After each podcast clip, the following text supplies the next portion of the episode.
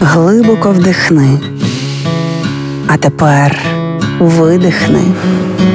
Ти знаєш, що ти відчуваєш, а ми знаємо, чому. Програма є мозок.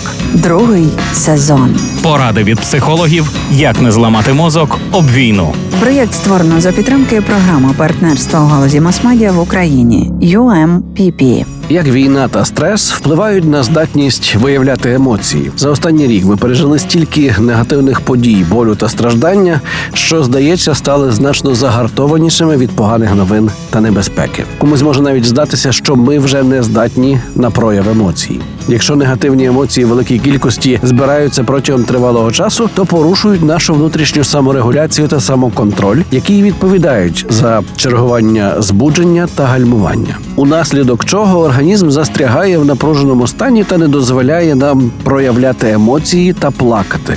Стверджують психологи. Тож сьогодні нікого з українців не здивуєш станом, коли причини для сліз є, і бажання їх виплакати теж є, а самі сльози відсутні. Чи є це нормою? Не плакати цілком нормальна реакція для людини, яка живе в стані постійного стресу.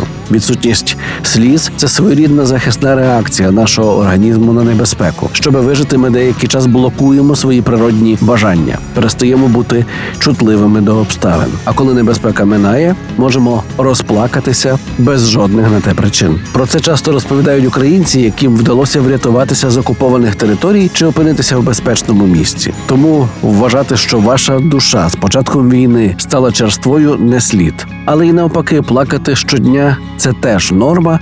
Про це поговоримо у наступному епізоді.